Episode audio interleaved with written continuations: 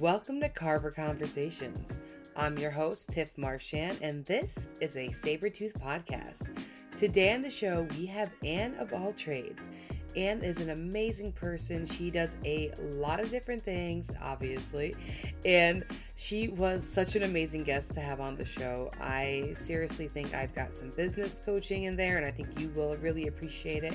And we talk on a broad amount of topics that were just really exciting. So I can't wait to show you that. But before you move on, make sure you head on over to saburrtooth.com and sign up for the newsletter because once a month they send out a coupon that gives you 25% off your entire order and you'll have 24 hours to use it. So you want to make sure that you're signed up for that and that you don't miss out. And if you're looking to buy something today, and you want to save a little bit of money, there is 10% off with our show code. It's all in caps EM2CO. All right, on with the show. Thank you for joining us. I'm so excited. Thank you for having me. This yeah. is going to be great. We finally yeah. get a chance to get to know one another yeah, after all these mini moons. where so where what do we, we want right to use our hour for? I'm in my office slash barn slash uh whatever it like slash recording studio slash whatever it needs to be. my it's room. actually yes, it's next to well, I mean literally it's just a drywall wall between my animals and I. That's nice. I, I hide in my basement. So this is my basement. And then like my kids' room's like directly above me. But thankfully I haven't been a problem for him yet. I haven't got any complaints served. So we're doing good. I mean, you, that's like the tidiest basement ever, by the way. I am really enjoying your epoxy cart, your laser. Oh, I haven't even used it yet, but yes, it's ready. Yeah. Oh, I uh, I land. just remodeled it because I just went full time and I said like before I go full time, one of my big goals is I actually need a recordable space, like somewhere that doesn't look like I'm in a dungeon. And I took three days off of work and I just flipped the whole thing as fast as I could because I'm like, it just needs to look good. Well, so good on you for doing that because that's actually what I recommend pretty much every creative person does at one point or another is just take time off of work make that space livable mm-hmm. in what, whatever format that looks like to you so that you have one space that's your own because otherwise i mean creative people tend to be also pretty messy people. Oh yes. Um, and if you're not careful that'll just take over your whole life. And then it's it's actually really really difficult to be productively creative in a messy space. So funnily enough i actually just did that in this space although it probably doesn't look like it to you.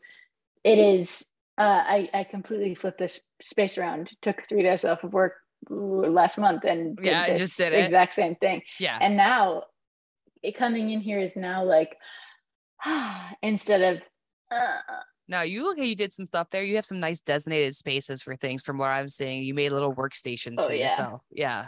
Oh yeah. yeah. Well, the biggest thing was I needed to add a couch because funnily enough, just my most creativeness happens thinking wise when I'm in a comfortable position. And I was mm. actually having like an issue you know coming up with copy like I, I do a lot of marketing stuff so yep.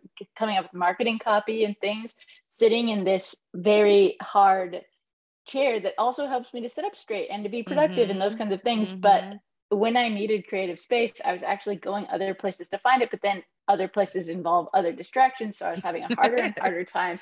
like your living room done. in front of the TV or something mm-hmm. where you mm-hmm. shouldn't be. Yes. Yeah. Yes. And so I was like, well, I have to figure out a way to put a couch in here. And the first couch that I found that I needed it to be leather, but I also don't have a ton of money right now. So I didn't want to spend a ton of money. But uh, so I found this leather couch that wouldn't get gross because I'm always, you know, farmy. Mm-hmm. Uh, and I found it on Facebook Marketplace, and I was like, okay, well, this is much bigger than what I probably need, but here we go. But yeah, no, yep. I get the the struggle of not trying to spend too much money and trying to. I actually just watched like your YouTube video. I didn't get all the way through it, but the one that you just released, and I was laughing. I was like, "Thank you, Anne, for giving me this service of just like being able to catch up on your life all at once." Like this is great. but I this loved it. Is the addition of Adam. He is yeah. he's much better at helping give the whole picture of things. Mm-hmm. Whereas I am like, this week I'm gonna put a train horn on my golf cart, and this week I'm going to build a traditional Windsor chair, and this mm-hmm. week I'm going to shear some alpacas.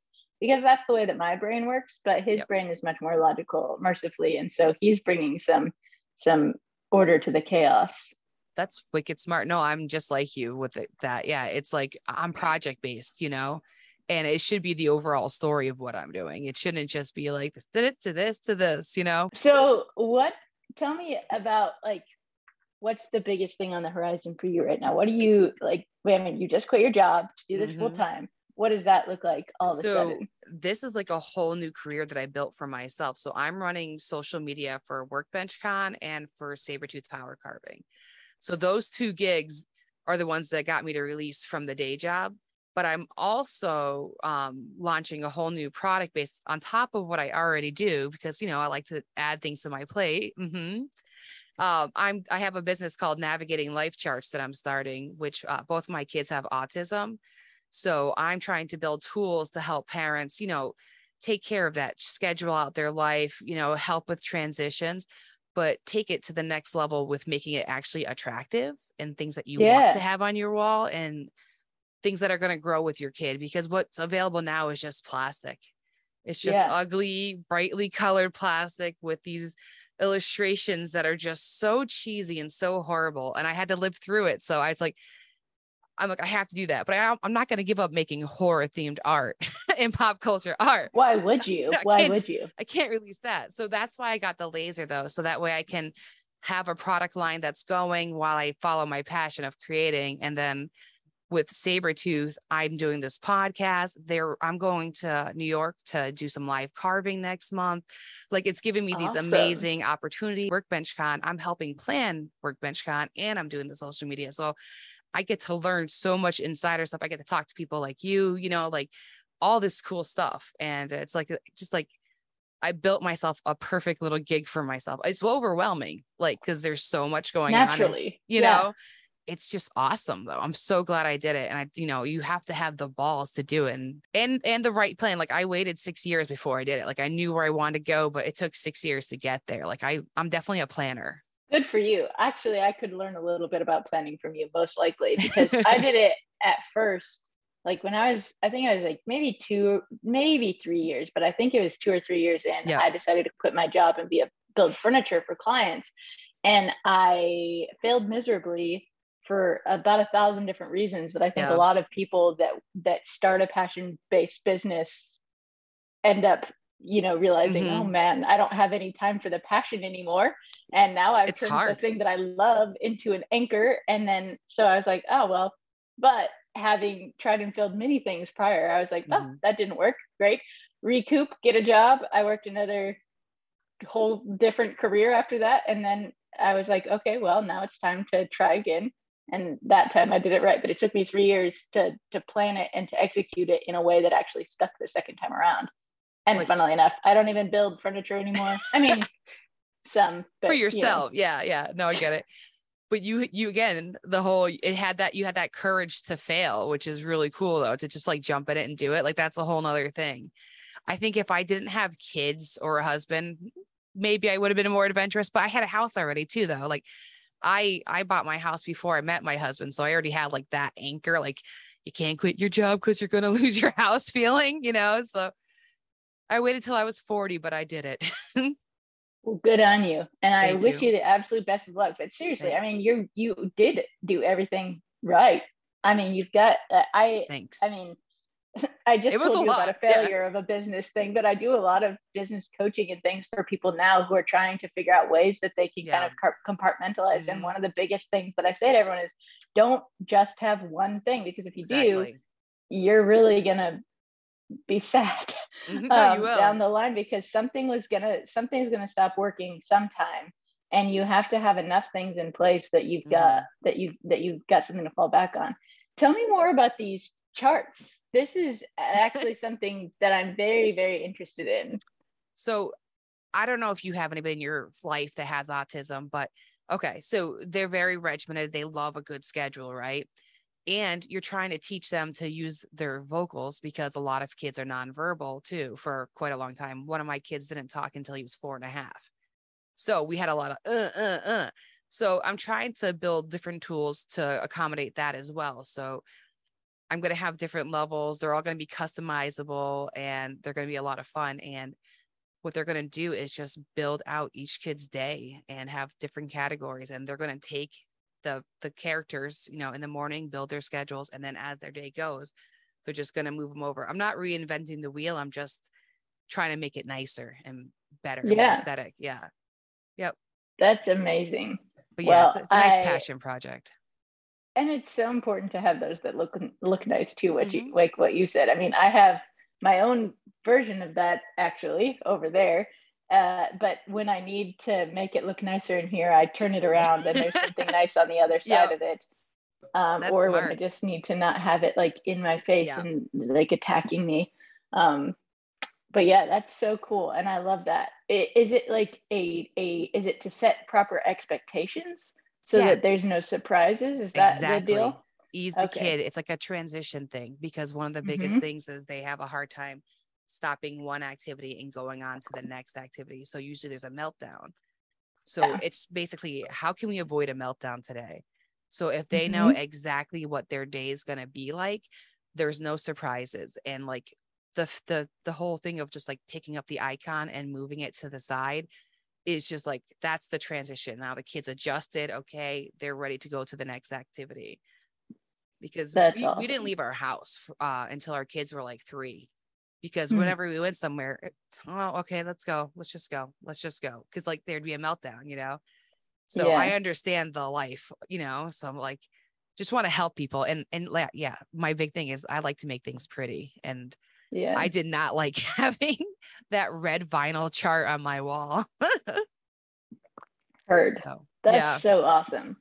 Thanks. Well, do you have an established customer base or is this like a genuinely new new product? This is brand brand new. I'm actually in the testing phase. So the laser is brand new to me. I have never used one before. So I've been actually sitting with a few makers and getting coaching on how to use it. Probably use my CNC to carve the bases so that way they can have like lightning bolts and um, skulls, things kids might actually want to have on their wall. And then some nice plain ones that are kind of elegant for the older kids because mm-hmm. some kids don't grow out of things and they might need yeah. it for life. And could you imagine being 22 and you have a picture of a library that has like little kids dancing in front of a library or something like how embarrassing so yeah. all the characters i have you know just kind of like stick figures very generic nice. yeah we're talking that's way so too cool. much about me but that's okay uh, i'm way more interested in you than i am about in in myself so this is great plus that i mean i'm like that kind of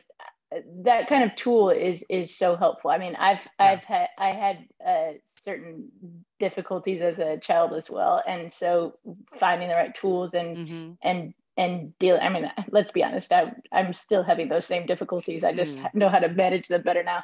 You, did you get into cognitive behavioral therapy at all with them?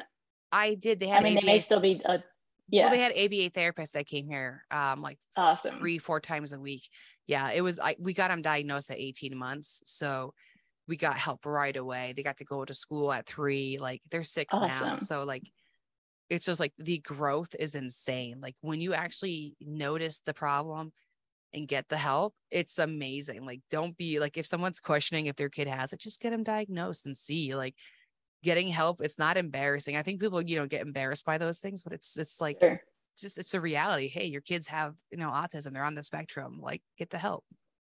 That's how I yeah. believe it, you know. I say that's the same thing for anything. I mean, yeah. any there's so many stupid stigmas in our society about mm-hmm. so many things. And I mean, I talk a lot on all my channels about mental health and the importance of of yeah. having the right toolkits and you know just being being verbal about the things that you struggle with. I mean, mm-hmm. I I'm as a business person, I often have to toe the line between business professionalism and also just being straight up with my clients because this is like I am the business. I am the mm-hmm. person. I'm the face. I'm the I'm the the marketing manager and the and the and the mm-hmm. talent and the producer and the, everything else. And so it's uh, like just today I sent a, a professional email being like, "Sorry, I've been super out of it for the last two years while I've been dealing with some massive personal crises. crises but like you know i've gotten some good systems going i would like to pick this back up just wanted to be forthcoming that that's what's been going on and nothing else. So that's great yeah. though. As a person on the other end, I can imagine them receiving that very well, you know, like just people being open and honest. I've yet to have it be received poorly, frankly, and. I've I've sent a lot more than I've felt comfortable with uh, over the last few years. But uh, but the same the same thing is that anytime you you are vulnerable about the things, or even just expressing your needs, they might you might be embarrassed that you need things. You know, I I'm dyslexic, so at for I didn't learn how to read very well until I was 22 years old, yeah. and you know even just telling people that I need to have information presented to me in a certain way so that I can actually see it and and and, and ingest it. Mm-hmm. You know, mm-hmm. used to be cripplingly embarrassing, but now I'm just like, look, I'm 34 years old. These things are not going to probably change. Right. So if I want to be exist in the world around me, I'm just going to be honest about it. And here's the thing, when you are honest about literally whatever it is, then you give other people the opportunity to say me too and all of a sudden mm-hmm bringing light into darkness yeah. takes all of the shame away from it. So I want more people to talk about it. I want more people like you to be doing what you're doing and to create a, a, business and a livelihood over something that's actually going to help people and change people's lives. Yeah, that's what I'm, I'm so excited about. Like once I actually get these, like I can't wait to get out there and start having people test them and make sure that it works and my theories are good. You know, like I want to have it in real kids and real families' houses for a little bit and check it out and then once it's up and going. I just can't wait to get the reviews, you know, like that's Heck what I'm most excited about. And also you've lived yeah. it. So you know, yes. I mean, even like I'm sure yeah. there's some level of, you know, insecurity there, but yeah, you have a better insight into those things than most people do. And well, also you're further further along the journey than a lot of young parents are, you know. Mm-hmm. What's that behind you? What's those green it almost looks like Ninja Turtles things or something. Yeah, those is that what it is? Yeah, there's some Ninja Turtle tiki poles that I'm carving right now. Would you like to see one? I would love to see yeah. one, please. I forget I'm hooked. Hold on. oh, I would have loved it much more if you forgot you were hooked. so I thought I had this curved wood that I got out of um just a, a wood guy, a guy who like reclaims wood. He sells it to people, finds it, stuff. And I was like, I'm gonna make tiki poles. So yeah, I got Raph here, and then I've got Shredder going on here and I'm just carving them for our deck. I, I have a bunch of burrs that Saburrtooth sent me, and I started doing videos for them. And I'm like, well, what can I make? you know? Dude, that's awesome. So, are you a massive Ninja Turtles fan? Well, I did love it, but my husband's like the massive fan. Yeah. How old is he? He is a little younger than me. He's 38. Okay. Just turned 38. So is Adam. And here's the funny thing about all this. I mm-hmm. think like guys their age that were you know just like a, in a certain certain niche. age for it yep.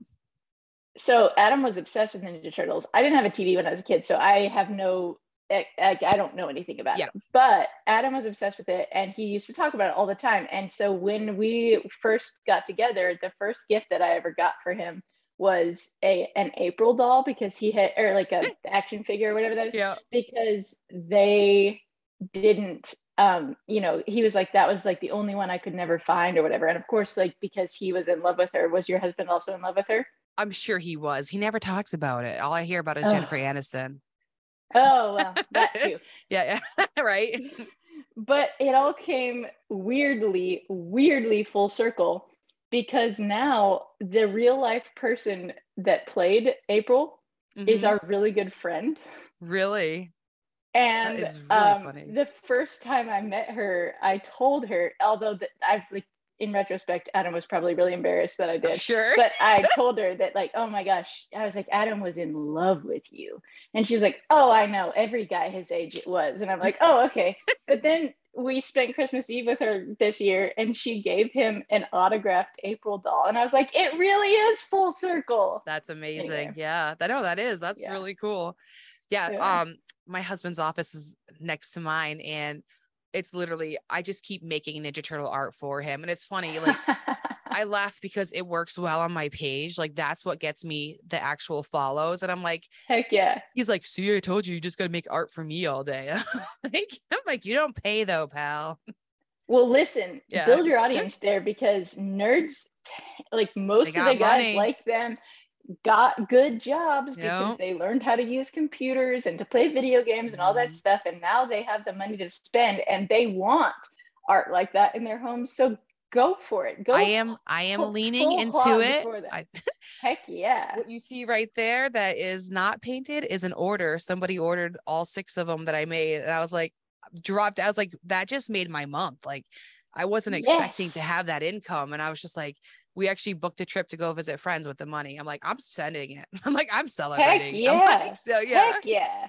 Yeah. Yes. Me and my husband That's... haven't traveled yet, for, like by ourselves and where I'm not working because usually yeah. it's for business. Yeah. So I'm like, we're going on vacation to California to just hang out with makers and just relax. You know, I'm like, amazing. Yeah. Yeah. But yeah, Ninja Turtles. I like it. Well, that's going to be a hoot. Uh, what when you go to California, are you like? Oh, well, actually, is your husband into the maker? I, it was kind of surprising to hear that he goes with you to maker events. He goes with me so that he can be there if I need something. He's there to get uh-huh. away from the kids. Aha, uh-huh. I hear and so, to, you know, it's nice to travel with him too. So like, you know, you have somebody to carry bag. exactly. Someone to drive the car to and from the airport so you can nap on the way. Oh, see, I like driving. I'm like, you oh. sit, you nap. oh, perfect. Well, if we ever go on vacation, yeah. then you can drive. I'll drive you around. It's fine. Which makers are you going to go see? Uh, made by Mary Lou. I don't know if you've met yeah. her. Oh, yes. Yeah, okay. Yeah, so she's my primary visit. Her and uh, Captain's Planks are who I'm going to be awesome. probably uh, hanging out primarily with. I've got Mary Lou as a chauffeur, so I don't have to worry about that she volunteered. I was like, okay, save me some money. Thank you. Oh, even better. Also, she's seriously the most kind and thoughtful person ever. So, I mean, that doesn't surprise me in the least. Mm-hmm. So, I want to talk to you about uh, just like how you try to preserve the older skills, like using hand tools and stuff like that. Like, where'd that passion come from? I am obsessed with living history museums. and okay. so when I was a kid, I struggled a lot in school and one of the things that my mom would let me do when i was skipping school was take me to this really really crappy um, living history museum that was so janky in retrospect but i mean obviously i knew no, no different so it was mm-hmm. heaven for me and i got you know to, to use like butter churns and all kinds of and like you know the the um the hand drills that you mm-hmm. like the mm-hmm. egg beater drills and then all kinds of other tools that were like basically operate like an egg beater and i loved that i mean they had little things like you could you know practice roping and rope the milk cans we have one near us like an things. hour away called sturbridge village yeah you live by Sturbridge Village, yeah. my favorite place in the whole world. I'm one hour away. Yeah. Well, so now we know where we're hanging out. I come and visit. Well, pre-pandemic it was an annual uh, uh that's where we mecca. go on field trips. Like every kid Listen, always goes there. Yeah. The kids that get to go on those field trips have no understanding of how incredibly lucky they are. Also like you know a lot of people don't really think that's that cool but i think that it is that cool. And so my whole thing with the hand tools and everything else was you know i i i had a really hard time learning things in a traditional way but for some mm-hmm. reason using my hands always really made sense to me and so it you know the the things that i learned and, and being able to look at the the tools that they used every day and then actually use them and see how they worked and then put them to use um, kind of just stuck with me for the rest of my life and so as um, the funny thing is i thought i i'm making got put fully and totally on hold for me because when i was uh, 17 I went to school in China and then I was I learned how to speak Chinese and I decided that I'm going to work in corporate and I'm going to make a bunch of money and I'm going to live a totally different life than I was wow, raised in and I'm going to be able to take care of my parents and all these other things. And then um, I came back to visit my best friend for six months in America and he somehow trapped me uh, in America and then the rest is history. So when I moved back to the states, I for the first time had a garage and I and a yard, and I was like, oh, what? Huh. So I guess I'm going to start acquiring some tools, and I, you know, got a couple hand planes that my grandfather had um, had left left to me, and I started, you know, reading around. There's a book called The Anarchist Tool Chest by Christopher Schwarz, um, which was absolutely life changing. He awesome. he basically made a life out of hand tool woodworking, and I was like, well, I would like to do that too. And so I set out on that path. I started, you know, trying to figure out any and every way that I, because I, I, mean, we were broke at that time. You know, ninety percent of the things we ate were coming from the food bank. So, you know, I I didn't have expendable money in mm-hmm. any sense of the word, but I I decided, hey, I'm going to figure out how to use whatever skills I can and, and, you know, kind of do this like leapfrog thing to get some tools. You know, I started um, looking around in, in Washington. Um, we lived in like a, a fairly wealthy area, ironically. And so the things that people would throw away, like, you know, put out in the curb yeah. for trash day, I started doing basically dumpster diving. There was no dumpster involved, but I would just like, I'm sure you're like underpass. We were always yeah. like, you go to the rich neighborhoods to go to the tag sales because they're going to be getting rid of good yeah. stuff for dirt cheap because it's invaluable yeah. to them. Yeah. So I was just, you know, meandering around their trash piles and I would just, I started collecting things and, and I would fix things and then, uh, or, or, you know, improve them in some way or, yep. you know, put two things together and then sell them on Craigslist and then, you know, for a little bit of a profit. And then I would buy the next thing and the next thing. I think I'd had like I, have I've forgotten the statistic, but I think I had like 30 table saws before I had my own table saw mm-hmm. because I just kept buying them and yep. taking them apart and fixing them and making them better and then selling them. And then eventually I had some a usable tool set in my own garage and I was just like, this is it. This is what I want to do. So I started, you know, writing some articles for magazines so that I could, you know, make enough money to buy a, enough wood for the next project. I started being very thrifty in other ways. Just what made like, you, you, think know, of that, like to write articles for magazines? Just because you um, were a reader, like is that maybe what brought it on? When I had first moved back to the states, I or, or well, I I learned I figured out how to read and comprehend when I was 22, and that like that changed the trajectory of the rest mm-hmm. of my mm-hmm. life because all of a sudden books offered me something that I hadn't had before. And because I couldn't, you know, afford to take classes or, you know, um, mm-hmm. you know, take time off of work to go, you know, do long workshops or anything like that. I was like, well, but these books are free. And that was before YouTube was a huge deal. So we lived right down the street from the library and I was just voraciously reading any and every book. I would actually, my, my librarian got super pissed at me because I would check out 30 books at a time, which was the limit and just be like, she was like, why do you have to take all 30 of them all at once? She's like, you know, I have to pull these off of the shelf. And I was like, I'm sorry, would you like me to pull them off? Oh, because I was like reserve them online because I actually can't, I numbers, the Dewey Decimal System, no chance. Oh yeah, to try to figure out where everything is. yeah. Brain, yeah. Brain. Yeah.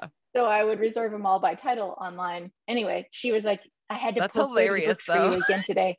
and then I read all of them. I mean, I read I read 300 and some books that first year about making stuff and and I so I was learning really quickly but also I was I was putting that into practice. And so, you know, I'd be I'd go to work and then I'd come home and you know, like like be in the garage until I fell asleep and then I would wake up really early and read some more and then go practice what I'd read about. Yeah. And so with that, I realized very quickly that I had um, a couple things that most woodworkers that were like already writing for the magazines didn't have, which is a sense of humor, um, mm-hmm. a, a, the ability to to take a good photograph. My dad was a photographer, and he he kind of you know I was going to ask you about osmosis. Your, I learned some of that, and um, but ironically, as a kid, I hated photography. I hated his photography because we would go, he would be like, Oh, do you guys want to go hiking? And then we'd spend eight hours like standing around while he's taking a picture of one stupid flower. And I was like, Come on, let's go. But I get that. yeah. Yeah. Yeah. But he it actually we love doing that stuff together now which is very funny but of course you know you got to grow up at some point. But anyway so I, I, had the ability to to be funny and to take a quality picture and then also to just write interestingly. And i think i had it like I, I had a lot of criticism early on from you know people that were like you don't know enough about this to be teaching other people. And i was like i'm not claiming to be an expert ever. I'm literally saying i'm a beginner but maybe I I'm so close to the beginning part of the journey. Maybe I have a different perspective than someone mm-hmm. who's already forgotten what it was like to not know what a sawtooth was. And then I will lovingly explain it to the person that's one or two steps yeah. behind me on the journey. And that actually worked out really well for me because not only did it like force me to continue learning and give me a little bit of extra income, it also gave me a lot of you know early recognition in the woodworking community mm-hmm. which then also helped to kind of jumpstart other opportunities that I was happy to take when they were offered. So, you know, I got to go to a woodworking conference and the and the magazine paid for it. So then, you know, then yeah. I, then I got to meet mm-hmm. all of these, you know, other woodworkers and I got to to network and to and to you know be like oh would you like me to write an article about you? That would be a great opportunity for me to be able to come to your shop and learn from you and write an article about you get you some publicity that mm-hmm. you very much need and can use. And then it works out you know for everyone. And that's kind of just what i did for the first like seven years that i was doing all this stuff and it and it that's it, amazing. So many people you must have met. I mean it was unreal. Yeah. The funny thing is that first conference, I, I told you I read the anarchist tool chest by mm-hmm. Chris Schwarz who's blessedly now a friend of mine. But the the I the first uh, woodworking conference, I wrote him a letter like thanking him for changing my life. And I was so nervous to meet. Like I knew that I wasn't going to be able to talk to him because. And then the funny thing is, it's like a niche thing. Mm-hmm. Like, like he was such a celebrity to me that I. I get it. Yeah. Up. No. It's. Oh no. yeah. I threw up. right before I went and talked to him. And then I gave him the letter and I didn't say a single word and I like ran off. And um I love that. he he actually was just here a couple weeks ago and he helped me glue up those those chairs that are in the background there. And I was telling him about that and he was making fun of me. And, and but you know, that was yeah, that that really helped helped kind of jumpstart things. Then it, weirdly, because I had the credibility mm-hmm. of Uh, credibility of of writing for magazines and being published and being seen places i was offered a job running a woodworking school which was incredible. And the only reason i took it was because what they really needed help with was a marketing problem. And marketing is the one thing that i like know. And, and so about, i was like right? yeah. yeah i was like i'm not a good woodworker but i can do marketing and i can help you fix this like fix this program. So while i was there I had never even taken a woodworking class before my first day of work running this woodworking oh, school. crazy. And and like everyone else in the room is, you know, they're like, oh, I have a master's degree in this, and I've been shown in this museum, and they're like, oh, where where's your work? And I was like, in my mom's living room. Obviously, that's the only person who is not embarrassed about it at this point. But uh, through that i built the program that i wished i could have taken that i that i wish that i could afford to take and then incidentally i got paid to take it and that was really awesome and the program it. was thriving um, you know within the next couple years and so when i was ready then to move on and do my own thing i was able mm-hmm. to pass it off to my friend who then did an incredible job you know building the systems and actually running it and making it work in a way that awesome. you know i couldn't because I'm good at ideas and starting big things and getting the thing and you know convincing people to join on the journey but then I I'm not a good manager. So that was it gets yeah. monotonous doing the same thing all day every day. It does. Yeah. And I mean some people can do that and God bless them because I need those people also to help me get mm-hmm. the stuff that I need to get done because I I I can't yeah. With i i follow the the interest and the excitement and the novelty everywhere that it'll take me because that's the only the only path that i've ever been able to to to go. I mean i'm self-employed because i have never been able to keep a job very long you know? So it's crazy. I had mine for 16 years before this. it was a long, long, it was a long This journey. is your planner and yeah. your this is this is the thing. I love it. We're good. I love being so yeah, I would say that I love being like different than other people because you get to see the other side of, you know, like what if I was more impulsive or what if I, you know, trust me, you don't want that for yourself or for your family or for your bottom line or for right. business or anything else. I let my anxiety do the talking of how big of a move I make, you know, by planning oh, it calms the anxiety down. I know yeah. a thing or two about anxiety. Yeah. That's how I control I have, it. That's good. a little maybe i should be better well i mean i will say that the systems that i've built like like you know my planning systems and things mm-hmm. that that force me to do be more of that are the the way that i get control of that stuff too because you know yeah my greatest source of anxiety is letting people down because my whole my most important thing in life is building relationships with people. So if i let mm-hmm. them down that really negatively affects that. So that shame is great. It's a great motivator yes. website. I really loved how you have it all divided out. Like, you know, you have your three categories. You kind of show like these are my main focuses. I may go away from those, but like these are my three main focuses. Like it's just really well run. I like how you have a bit of merch to bring some money in. You have like your occasional spoons that you might carve. You have really diversified what you're doing. And like you said, keeping the stuff spread out. One thing fails, you got to pivot to the next thing. I like totally. it. Totally the one thing you didn't see that needs to be there a lot more is is a lot more teaching so so I, like for the longest time, you know, doing public speaking engagements and traveling and teaching was a huge part of my income. But then during 2020, uh, it a lot of that p- had to pivot to online stuff, and mm-hmm. it turns out that I think a lot of that translates really well online. So I've got, you know, I have a few courses that I've done for other people um, but the the path that I'm heading towards is doing a lot more courses because a I want to um, you know continue my novelty seeking yep. as I'm creating them, but also I want to provide other people with with high quality education that will be accessible mm-hmm. because the one amazing thing about you know like even if you know I had the opportunity when I was first getting started I was I was given a full ride scholarship to this incredible woodworking school, but I couldn't afford to go, even though even though it was going to be free because right. I mean I couldn't housing. even afford the gas to get there. I couldn't afford the housing. I couldn't afford to take that much time off of work and just not have income for that time. So I was mm-hmm. like, that to me was a life, you know, that would have changed the entire trajectory of my life. Yeah. But I couldn't.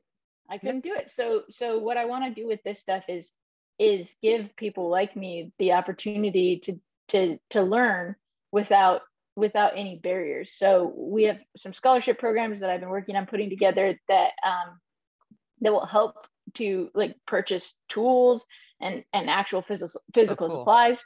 But then with digital courses, I mean, it doesn't cost me anything to give someone an, a link, you know. Mm-hmm. And so for that, once it's already made, I'll be able to um, offer those things. I have a no questions asked policy um, just if, if you can't afford it and you and you're actually going to use it you let me know. You don't have to tell me why or anything else and then it's yours. That's um, amazing. That's really cool. but oh yeah and all of that is under the name uh the school of all trades. I'm building a physical school here too which i totally forgot to mention at the beginning of this but uh, yeah so i'm building a physical school here and we'll film a lot of that content here. We'll have guest instructors who have you know all kinds of different skills and can do different kinds of projects and then the online portion will be there. But if you want to find it now you can just i mean there it's it's it's slow to get started because as as i'm sure you saw while you were doing that stocking there's a lot of other things going on and it's hard to push 10 rocks up a hill at the same time. Well you very smartly made it your link in your instagram so kudos to you because that's where it brings you. It doesn't bring you anywhere else but it brings you there. So i did do a good stocking. See look at that. I'm impressed but no, it's super smart. So it's going to be like an online subscription where you just sign up and you get the classes. Um, insider secret of Workbench Con, there is going to be an online subscription class that's going to be happening before Workbench Con. So once you get your ticket, you'll be able to get that like before you even go to Workbench Con. We're gonna have it digitally, so it's gonna be a lot of fun. Like I think that's gonna be a really important class because I feel like a lot of makers are starting to move towards that because you do need a steady income and you do want to give back to the community, but also you have to pay bills, you have a family, yeah. you have things that you need to afford. So it's like a really great way. And like you said, like in the cases where you just want to help somebody out, you can just have that opportunity to just send them a link, and which is yeah. an amazing thing to be able to do. So yeah. Yes. So definitely make sure you keep an eye out for that class because I think that'll be nice. I am excited. Very, very relevant to what you're doing right now very relevant indeed. Yeah. and also as you said relevant to what a lot of people should do. I mean i have i have like like i think that everyone should like i think that everyone has something that they should teach. Mm-hmm. a lot of us i think though end up at least starting teaching the wrong thing. And so or or you know something that like what i'm getting at is that i think that every single person has some like super super special skill and a lot of people especially i've i've seen in the maker community i'm sure it happens everywhere but I, a lot of people within the maker community you know want to do that thing they want to quit their job to follow this passion mm-hmm. but are missing a key element and that key element is is basically how am i going to actually make this financially work and also do the work of the business and everything else and yeah. for me at least it was actually it wasn't until i had activated i mean i said that i quit my job to be a furniture maker and now i've been self-employed and i barely make furniture anymore it was it was activating that or realizing that one thing that i had that was really valuable that that very few other people had mm-hmm. and then really really zeroing in on that so um, that lets me do the things that i'm able to do now um, you know I, I get to be self-employed because i've you know activated this one thing that's different about yeah. me as a you know farmer slash hand tool woodworker slash whatever else that i want to be but actually gets the bills paid and mm-hmm. for a mm-hmm. lot of people that i love that people are leaning into that online course thing a lot more but even with the workbench con thing and makers in general there's probably opportunity to teach a lot more than just making yeah oh yeah and absolutely that's been the thing for me i mean the funny funniest thing that i I I realized my most valuable skill is actually like teaching people how to prioritize their time and to like plan and and schedule things out and like do the the work that we've been talking about that I'm bad yeah. at because I had to figure out a way to do that. And it turns out a ton of people were following me because they saw me doing that and they wanted to know how, but I had no idea I thought they were they were me because yeah. they were wanting to watch a squirrel chase a bunch of nuts all around the yard all day.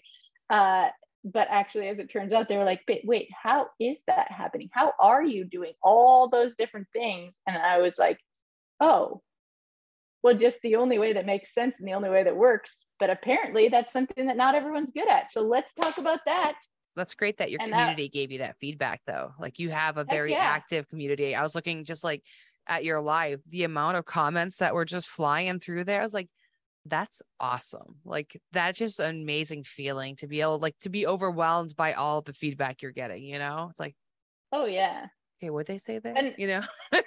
heck yeah. Well, and you know where that comes from is is by being real. People mm-hmm. people want to connect with other real human beings and I used, I mean, I, I, I was super, super insecure um, most of my life. I mean, in some situations I still am, but you know, like because I couldn't really read and, and I never really thought that I was very smart because math was impossible for me. I thought, you know, yeah. like these, these easy things are so easy for other people. I mean, these are, these impossible things for me are so easy for other people. So I kind of thought I was stupid for most of my life.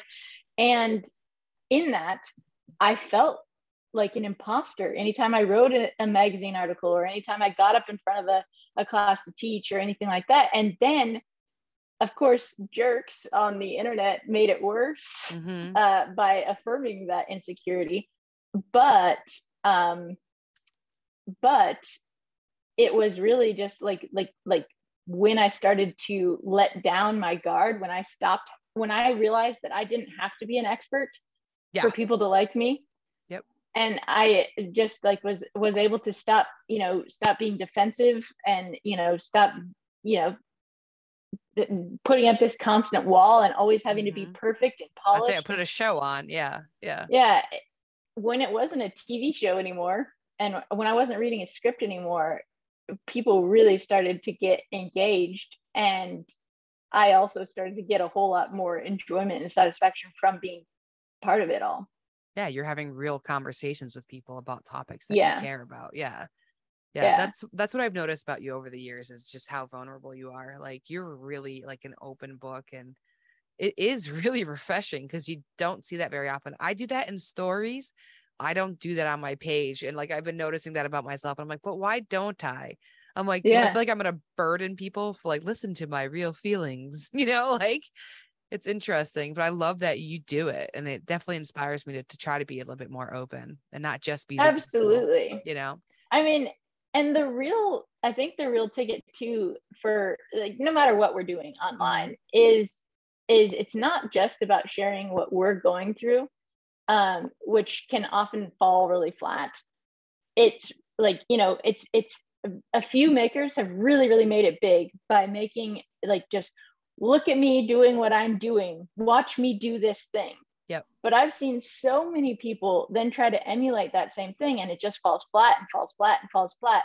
And oftentimes, I think even with those makers that have made it big by just doing the watch me do it, there's yeah. other things at play. Like maybe they're super funny or like all these other things. And so it's right. not just watch me do it because I tell you what, special is, factor.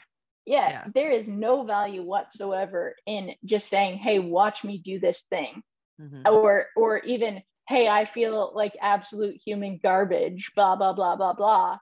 The it's it's really trying to find the the the common the the commonalities with other human beings so when i talk about you know depression mm-hmm. i'm not just like oh woe is me i'm so depressed i i really try to think about like who who exactly am i trying to talk to here what is going to make this valuable and interesting to them how can i add value instead of just being like hey look at me and whatever it is that i'm doing or whatever it is that i'm talking about so i mean even you you have you have this incredible perspective to offer other parents uh, that are struggling with similar things right.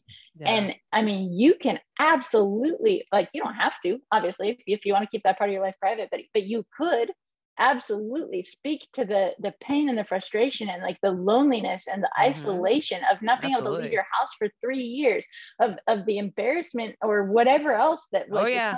oh yeah being out in public with you know like just like screaming and crying and throwing things and all mm-hmm. those things like like keep listening you can exactly speak to that. yeah yeah and, i know it's and, it, it's a lot you're hitting all the things yeah and and you you have this valuable perspective and the opportunity to offer someone else who's in that situation a, a me too moment like a hey like i've been there too and it really sucks mm-hmm. by the way this is one thing that really helped and i mean yeah. that even i mean you know from I, I hate even like going from point A to point to this point A to uh, point B because this sounds super douchey, but I mean that's literally what all marketing is. Like good marketing is yeah. connecting with people. Money is a problem solving tool. So as business owners, we have the opportunity to solve other people's problems. And Absolutely. if we can actually clearly communicate what the problem is to invite the people that have that problem, that same problem in, and then we can clearly communicate how we're going to solve that problem now all of a sudden that solution people are going to use their money to to get that solution. And we have a viable business and we can feel good about charging the money that we need to charge to be able to get mm-hmm. that like make that business happen because we see that people's problems are actually being solved. And then you know and then there we go. We've got a successful business because and that's all that we're doing with marketing is we're we're telling the story of the problem and and we're mm-hmm. offering a a solution and so we've got to use the same language that the people that are having that problem would like would expect to see and yeah. hear and we've got to you know be open and raw and vulnerable and all those things so that they know that this isn't just some stupid sales tactic like you're not filling in like a little you know formulaic thing that's just like right. yeah. I like it. Thank you for the free business coaching today. I just want to say, because like it's everything I need to hear about. Like it's all the stuff I want to do for navigating life charts that I haven't had the time to do it because I'm I have myself quite stretched. uh, yeah. So that's that goes on the Can burner. Relate. Yes, yeah, exactly. That always ends up on a burner, but I'm like, it's gonna happen. And when it does, though, like that just gives me so much insight of how to go about the marketing. And you know, kind of like with you, with how you read all those books, I became a podcast junkie. So while I was doing my very boring marketing job that I was in before, I was, you know, listening to Made for Profit. I was listening to uh Side Hustle School. Like there's a bunch of different things that I was just like absorbing business knowledge. I went, I think, like a two year bid, like binge of just that kind of information coming in all day. So I think it's great that, you know, the people who really want to make those moves will put the work in on getting the education yeah. they need to, to grow and to move. Have you ever tried um power carving yet with the yeah, yeah actually the uh, power carving is so is is kind of great. So I I really like to encourage people to start with hand tools, literally just so that they can figure out what they're like what's about to happen because yeah. the funny thing is when you're using hand tools it, everything happens a lot more slowly so if you're especially if you're carving spoons the reason i mean spoons are you know cool. They're useful. They're things that you can use in your kitchen. You can mm-hmm. make something and then get invited into a thousand different kitchens and then be part of every one of their nightly dinners or whatever else. Yeah no it's true. the cool thing about spoons is I always like to use them as a vehicle to teach the other things that people probably wouldn't be as interested in learning at the beginning, which is, I mean, you've got to figure out how grain direction works. So if you're carving a spoon, you're going to figure out, like if you're power carving a spoon, you're going to figure out really quickly that at when that grain changes direction, it's going to grab and it's going to flick and then you're going to ruin your spoon mm-hmm. and that happens a whole lot more slowly when you're doing it by hand and so you can learn some of that like some of those tools yeah. and techniques kind of um, at first so but the funny thing is because i teach so many spoon carving classes i end up having many many many in progress spoons that dry out and when you're hand oh. carving you want to start with wet wood and when you're like and once it dries it's really really hard to work it's just basically frustrating I mean, it's like not not impossible it's just like frustrating to work by right you're not takes more physical scooping effort. out what you need to yeah exactly it's yeah. much more effort to get that so with all of my like 50 to 100 dried out half done spoons that I did, like, you know, were yep. examples while I was teaching. That's like the perfect opportunity to use the power carver yeah. to finish it up because once that wood's hardened, it's just like, nope, well, no problem. And then it's done. Yeah, I think she sent you Eric Curtis's kit because yes, yeah, and Eric is the uh, is the one who got me started. Well, not got me started with spoon carving, just to be clear, but got me started with the with because I had you know it's one of those things. It's like as a as a maker i'm sure you know this like whenever you you don't you don't even know that a tool exists mm-hmm. and then you mm-hmm. see it and then now that you know that it exists you have to have it exactly and so i didn't even know that power carving with you know to that on that scale was a thing yeah. and i was like well that's got to happen now same thing with like you know i i've started using angle grinders for metal work and then mm-hmm. i was mm-hmm. like wait a minute these could be used for seat carving with chair making and that oh, would yeah. speed things up a whole lot. Oh, in uh in October I'm going to be teaching how to like power carve spoons and stuff and I've never carved any before. So I went I was laughing because I went to my husband I'm like I got to show Anne my spoons and stuff. Whoa. I go so this is my first like I went a little too narrow on, on this one. But like just playing around just to do like that was the first one I did and then I just did the scoop playing around with it the other day. But like it's amazing what you could do with those burrs never having done a spoon and that's what i'm i'm gonna be Heck teaching yeah. beginning spoons so i'm a beginner teaching beginners let's go listen once you're a few steps down the road you can yeah. teach you can help a few of the people that are you know give them a hand up to where you're exactly. at exactly yeah yep so i'm bringing a nice jigsaw we're gonna have some fun in the field it's gonna be a good time excellent yeah i love it i love that makers camp is gonna be so fun and that Saburrtooth was like let's do it. Why not? Oh, oh yeah. oh, oh, so that's gonna be at Makers Camp. I'm still yeah. trying to figure out if I can come to that. I I'm in this funny place right now of like I need to get out more, obviously. Join. But also you know it's so stressful and so difficult to leave the farm and so and also i use i mean for seven years i was traveling at least two but oftentimes three or more times a month for work and i was gone That's you know exhausting. so much of the time yeah.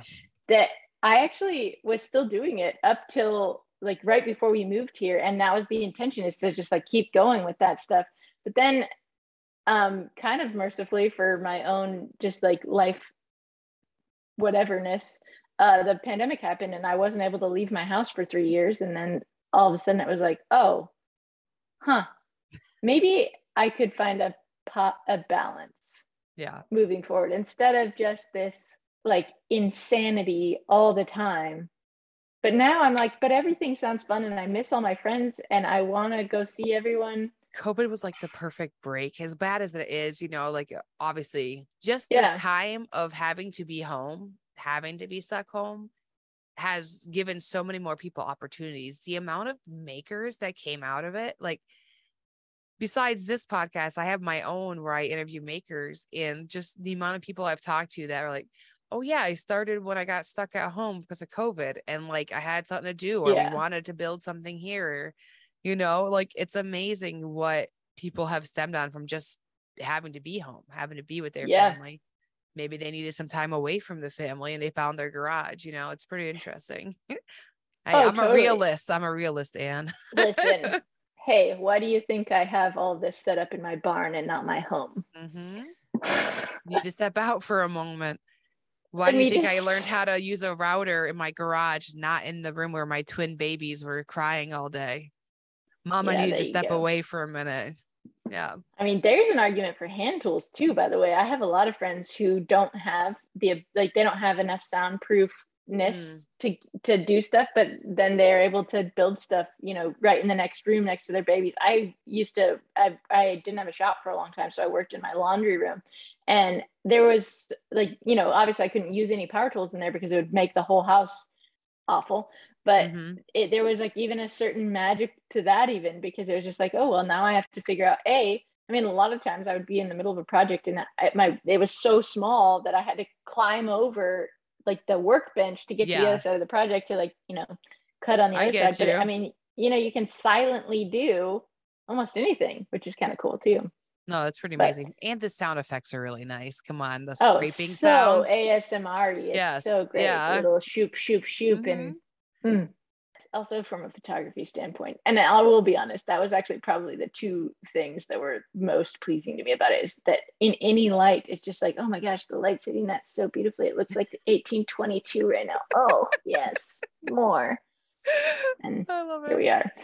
Well, I know you don't have powder on your floor, you have shavings. It's like it's a different That's world. right. Yeah, yeah. That's right. Yep.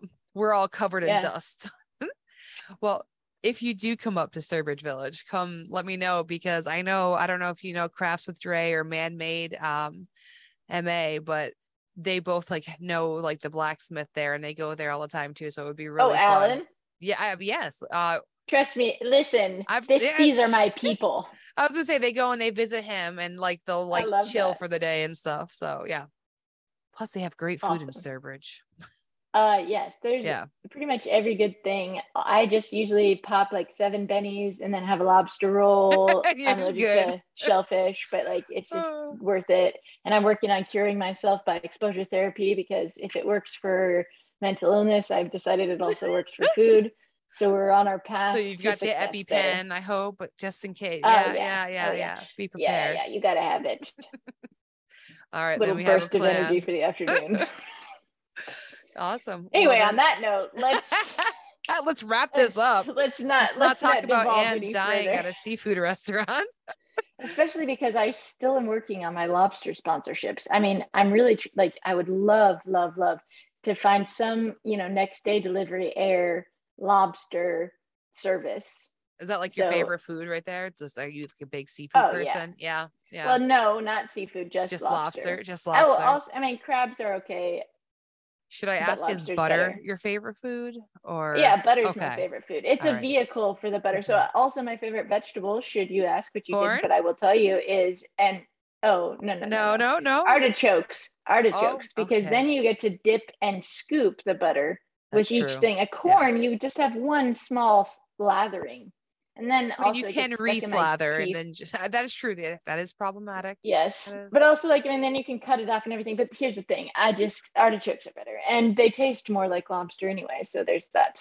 Artichokes just remind me of my grandmother. She's an old Italian immigrant. Like that's like yes. Thing. See, yeah. there's my Italian. Yeah. Oh, okay. Also okay. with the there hand waving yes, in I know. case you didn't catch that earlier. Well, and have a great night, and I'm sure I'll talk to you more.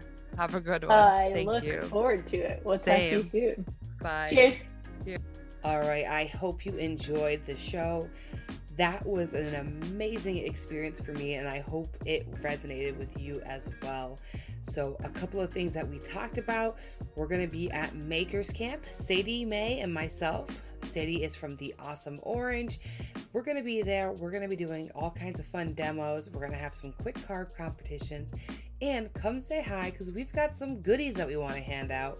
So if you're interested in power carving, come stop by. You will not regret it. We have over 120 burrs to play with, and it's going to be a really good time. We've got some great wood from Miller's Rustic Sawmill and Forest to Home. So come check us out. I think you're going to have a really good time and we can't wait to see you. So until the next episode, keep on carving.